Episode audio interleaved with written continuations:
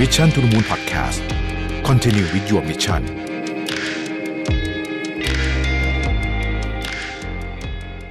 สวัสดีครับ ยินดีต้อนรับเข้าสู่ Mission to the Moon Podcast นะครับ คุณอยู่กับประวิทยานุสาหะครับ แล้ววันนี้ผมมาชวนคุยเรื่องหนังสือเล่มหนึ่งนะครับ ที่ชื่อว่า The Handbook for Highly Sensitive People นะหรือถ้าแปลภาษาไทยก็คือว่าคู่มือนะครับสำหรับคนอ่อนไหวง่ายเป็นพิเศษนะฮะ ก็ตามชื่อเลยนะครับ บางคนเนี่ยจะมีความรู้สึกว่าตัวเองเนี่ยมีความอ่อนไหวง่ายนะครับ เช่นจะคิดอยู่ตลอดเลยว่าคนอื่นจะคิดยังไงกับเรานะครับ เราทำแบบนี้เนี่ยคนอื่นจะชอบไม่ชอบยังไงนะครับ เราดีพอหรือเปล่านะครับ เราคิดมากเกินไปหรือเปล่าขนาดตอนคิดมากก็ยังคิดว่าตัวเองคิดมากเกินไปหรือเปล่าเลยเนี่ยนะฮะถ้าว่าคำตอบของคุณคือคือใช่คุณมีคำถามแบบนี้กับตัวเองบ่อย ๆ เนี่ย ก็อาจจะแปลว่าคุณเป็นคนที่ เราเรียกว่า HSP ก็คือ highly sensitive person นะครับ มีความอ่อนไหวง่ายเป็นพิเศษนั่นเองนะครับ บ่อยครั้งที่คุณอาจจะรู้สึกว่าตัวเองเป็นคนอ่อนไหว แล้วก็เปราะบางกับเรื่องต่างๆ รอบตัวมากๆเลยนะครับ แล้วก็บางทีรู้สึกว่าตัวเองเนี่ยแสดงอารมณ์ในเรื่องเหล่านี้มากเกินไปนะครับ เราก็มีความกังวลด้วยว่าอารมณ์ที่แสดงออกมาเนี่ย เอ๊ะมันจะไปทำให้คนอื่นเนี่ย เขารู้สึกไม่ชอบเราหรือเปล่านะครับ หรือว่า บางครั้งเนี่ยเราอาจจะคิดว่าตัวเองเนี่ยแปลกหรือว่าแตกต่างจากคนอื่นๆด้วยซ้ำนะครับ แต่รู้ไหมครับว่าความจริงแล้วเนี่ยเราไม่ได้แตกต่างจากคนอื่นเลย เพราะว่าผลสำรวจนะฮะพบว่าคนบนโลกเนี่ยนะครับ ที่เป็นกลุ่มคนที่เรียกว่า highly sensitive person เนี่ยมีถึง 1,400 ล้านคนนะครับ เพราะฉะนั้นถือว่าเป็นกลุ่มที่ใหญ่มาก เพราะก็ไม่ได้แตกแปลกอะไรนะครับ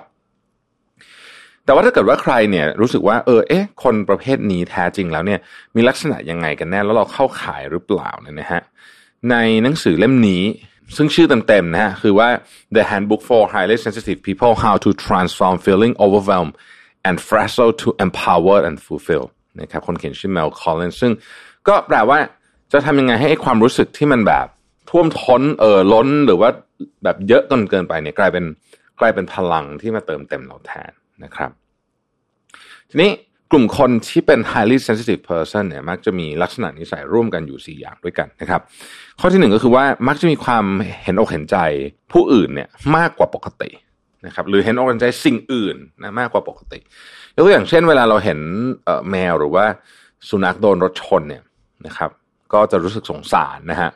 อาจจะเกิดความรู้สึกที่ว่าเอ๊ะจะต้องทำอะไรสักอย่าง นี่ก็เป็นคนที่ผมว่าคนปกติก็เป็นแบบนี้ แต่กับคนที่เป็น highly sensitive person เนี่ยจะรู้สึกมากไปกว่านั้นนะครับ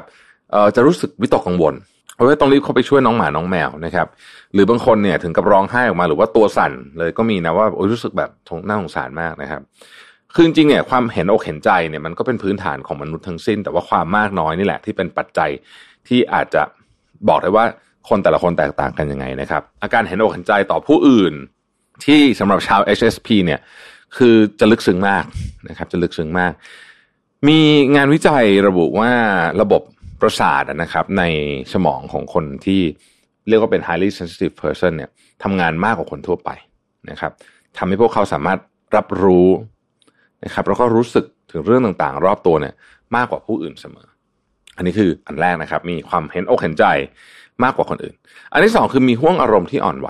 นะฮะคุณจะรู้สึกยังไงหากคุณต้องขับรถยนต์ไปจอดบนดาดฟ้าอของห้างสรรพสินค้านะครับ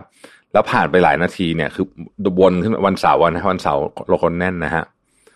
วนขึ้นไปนะฮะก็จอดไม่ได้สักทีนะครับ แสงไฟจากรถที่ตามคุณมา ก็ส่องกระจกหลังนะฮะเป็นเชิงบอกว่าให้รีบได้แล้วเนี่ยนะครับ เสียงเครื่องยนต์ก็เริ่มรบกวนสมาธิ มากขึ้นนะฮะคุณจะตัดสินใจจอดรถมันตรงนั้นเลยไหมนะครับ คือถ้าเกิดเป็นคนปกติเนี่ยก็อาจจะไม่รู้สึกอะไรมีรถมาตามก็ตามไปอะไรเงี้ยแต่ว่าคนที่เป็น highly sensitive person เนี่ยไม่ได้เป็นแบบนั้นนะครับพวกเขาจะถ้าเกิดเกิดเหตุการณ์นี้มันเริ่มนานปุ๊บเนี่ยพวกเขาจะเริ่มรู้สึกตื่นเต้นทำตัวไม่ถูกสมองทื่อไปหมดเลยนะกดดันกดดันนะฮะสถานการณ์ขับขันเนี่ยบางทีเขารู้สึกว่ามันโอเวอร์เวลมันท่วมท้นจนไม่สามารถจัดการได้นะฮะ อีกทั้งมีความอ่อนไหวและความสามารถในการรับรู้ความรู้สึกที่ไวกว่าผู้อื่นด้วยทำให้คนที่เป็น highly sensitive person เนี่ยมักเต็มไปด้วยอารมณ์ที่ผสมกันไปหมดเลยนะฮะไม่ว่าจะเป็นซาบซึ้งดีใจ หรือถ้าเป็นความรู้สึกด้านลบก็จะเป็นอับอายผิด ความรู้สึกผิด ความกลัวหรือว่าความเจ็บปวดนะครับพอมันเจอพวกนี้เยอะปุ๊บเนี่ยแล้วมันเต็มไปหมดเลยเนี่ยก็หลายคนก็เลยเลือกที่จะปิดกั้นตัวเองออกจากสังคมไปเลยนะครับ แล้วก็สร้างกำแพงสูงๆไว้ไว้เลยนะฮะเพราะว่ารู้สึกว่า ไม่โอเคกับอารมณ์พวกนี้ที่มันเยอะจนเกินไปนะครับ จริงๆแล้วเนี่ยกลุ่มคนที่เป็น HSP เนี่ยกลุ่มคน HSP คือ highly sensitive person เนี่ยมีแนวโน้มที่จะฟื้นตัวจากสภาพจิตใจ บอบช้ำได้ช้ากว่าคนอื่น ๆด้วยนะครับ ข้อที่สามนะครับหลายคนจะมีปัญหาด้านความสัมพันธ์นะฮะแน่นอนว่าคนเราเนี่ยมักสร้างภาพลักษณ์หรือว่านิสัยบางอย่าง เพื่อให้ง่ายต่อการใช้ชีวิตในสังคมนะฮะสร้างมิตรภาพในสังคมต่างๆนะแต่ว่ากลุ่มคน highly sensitive person เนี่ยต่างออกไป พวกเขาต้องการสร้างภาพลักษณ์และนิสัยที่แตกต่างจากตัวตนของตัวเองให้มากที่สุดนะครับปกติเวลาเราพูดถึงภาพลักษณ์และนิสัยที่เราโปรเจกต์ออกไปให้คนอื่นเนี่ยมันก็คงไม่เหมือนกับตัวตนเราสักหนึ่งร้อยเปอร์เซ็นอยู่แล้วนะฮะแต่ว่าสำหรับกลุ่มคนที่เป็น highly sensitive person เนี่ยภาพที่เขาต้องการจะโปรเจกต์ออกไปหรือว่าสิ่งที่เขาสร้างขึ้นมาเนี่ยเขาต้องการที่จะให้มันแตกต่างจากตัวเองมากนะฮะเพราะพวกเขากังวลว่าคนรอบข้างจะตกใจ แล้วก็รับไม่ได้กับการแสดงอารมณ์ที่มากเกินไปของเขานั่นเองนะฮะ ดังนั้นเราจะพบได้บ่อยว่ากลุ่มคน highly sensitive person เนี่ยจะมีปัญหาด้านความสัมพันธ์นะครับ เพราะว่าตัวตนของของตัวเองอะมันต่างกับภาพที่ต้องการจะฉายออกไปมากนะครับ เช่น การเป็นคนน่ารักหรือเป็นคนมีน้ำใจก็เป็นเรื่องปกติใช่ไหมฮะแต่ว่าบางทีเนี่ย การที่เราพยายามจะทำให้สังคมยอมรับผ่านตัวตนที่ไม่ใช่ตัวตนของเราเนี่ยนะฮะเอ่อมันเลยทำให้พอหลาย ๆ ครั้งเนี่ย มันมันมันไปต่อไม่ไหวอะนะ คือคือหลายคนที่สมมติว่าเป็นแฟนกันนะ แล้วมีคนหนึ่งเป็น highly sensitive person เนี่ยอีกคนหนึ่งจะรู้สึกว่าฉันรู้สึกไม่เข้าใจเลยว่าเขาคิดอะไรอยู่นะฮะคือเหมือนกับหาตัวตนที่ของของอีกฝั่งหนึ่งไม่เจอนะครับ ข้อต่อไปคือปัญหาด้านสุขภาพนะฮะในหนังสือเล่มนี้เนี่ยเขาบอกว่า ความไม่สบายกายมันยังไม่เท่าไม่สบายใจ ความกังวลการคิดมากเกินไปนะครับ ซึ่งเกิดขึ้นในคนที่เป็น highly sensitive person เนี่ยบางทีมันกลายเป็นเป็นความเรื้อรัง เรื้อรังยังไงนะครับ นอนไม่หลับนะฮะเป็นโรค IBS หรือว่าโรคลำไส้แปรปรวนนะครับเอ่อหนังสือเนี่ยเขาก็บอกว่าอารมณ์และความรู้สึกของเราเนี่ยมักเชื่อมโยงกับสภาพร่างกายเสมอนะครับเราคน highly sensitive เนี่ยมักมีอาการเสพติดอะไรบางอย่างด้วยนะครับ เช่น อาจจะกินเยอะเกินไปสูบบุหรี่หรือว่าอะไรพวกนี้เนี่ย เพราะว่าบางครั้งเนี่ย การเสพติดพวกนี้เนี่ยเป็นวิธีการหนีจากความจริง ในบางรายที่ที่แล้วเขาบอกเจอเยอะด้วยเนี่ยนะในหลังๆนี่ก็คือการเสพติดการทำงานหนักนะครับ การเสพติดการทำงานหนักเนี่ยทำให้เขาไม่จำเป็นที่จะต้องเออเวลาทำงานหนักเนี่ยไม่จำเป็นที่จะต้องรับรู้หรือว่าไปจัดการกับปัญหาเรื่องอารมณ์ของตัวเองนะครับหากใครมีอาการเหล่านี้ก็ไม่ต้องกังวลไปนะฮะเพราะว่าอย่างที่บอกนะครับว่า เรื่องพวกนี้เนี่ยมันสามารถจัดการได้มันก็เป็นลักษณะทางอารมณ์อันหนึ่งเท่านั้นเองนะครับ เป็นปรับทัศนคติอะไรต่างๆนานาเหล่านี้ หนังสือเล่มนี้เนี่ยเขาก็แนะนำไว้ว่าถ้าคุณเป็น highly sensitive people หรือว่า person เนี่ยเรารู้สึกว่าไม่ค่อยสบายใจนะครับ ก็ให้ลองทำสามอย่างนี้ดูนะครับ ข้อที่หนึ่งก็คือหยุดเปรียบเทียบตัวเองกับผู้อื่นนะครับ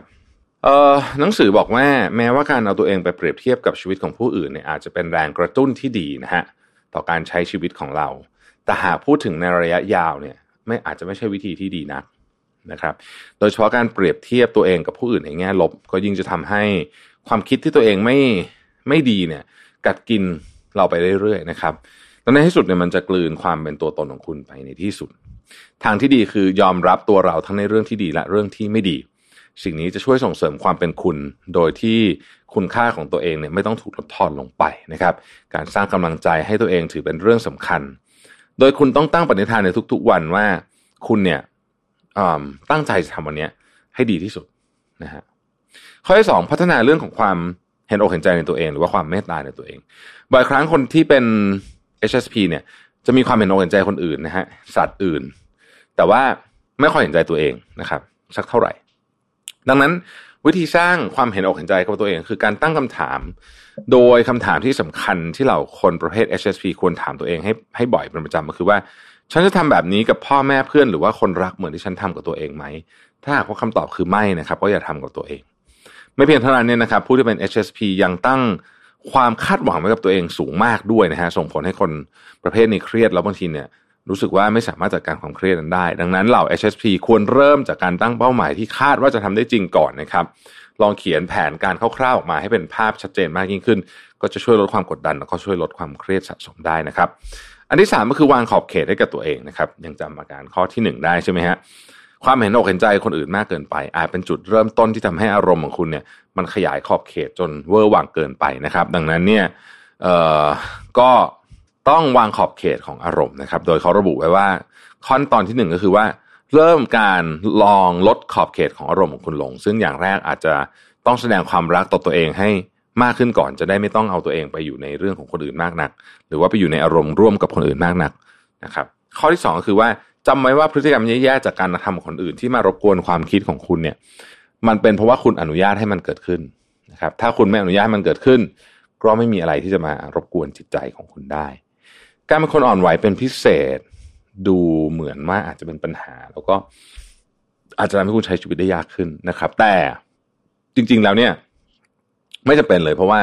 มันสามารถที่จะบริหารจัดการได้ เพียงแค่คุณไม่ปล่อยให้มันควบคุมชีวิต หรือว่าไม่ปล่อยให้มันมีอิทธิพลเหนือคุณเท่านั้นเองนะครับ แล้วบ่อยครั้งเราจะพบว่าเพื่อนที่เป็น HSP เนี่ยช่วยเราได้เยอะเหมือนกันถ้าเรามีเพื่อนแบบนี้นะครับ เพราะว่าเขาเป็นคนใจดีใจกว้าง อีกอย่างหนึ่งเขาสามารถรับรู้แล้วก็ประมวลผลอารมณ์ของคนรอบข้างได้อย่างละเอียด และรวดเร็วมากกว่าคนปกตินะครับ ดังนั้นคนที่เป็น HSP นะครับ มักทำหน้าที่เป็นที่ปรึกษาที่ดีมากๆเลยนะครับนั้นขอรู้ไว้ว่าการที่เป็นคนอารมณ์อ่อนไหวเป็นพิเศษไม่ได้เป็นเรื่องแย่อะไรนะครับเเพราะฉะนั้นผู้ที่เป็น highly sensitive person จึงไม่ต้องกังวลต่ออาการของตัวเองนะครับ แต่ว่าต้องรู้วิธีการจัดการอารมณ์ของเรา ต้องรู้วิธีการจัดการความคาดหวัง แล้วก็ขอบเขต ของอารมณ์ของเรานั่นเองนะครับ ขอบคุณหนังสือ The Handbook for Highly Sensitive People นะครับมาพบกันใหม่วันพรุ่งนี้นะครับ สวัสดีครับ Mission to the Moon Podcast Continue with your mission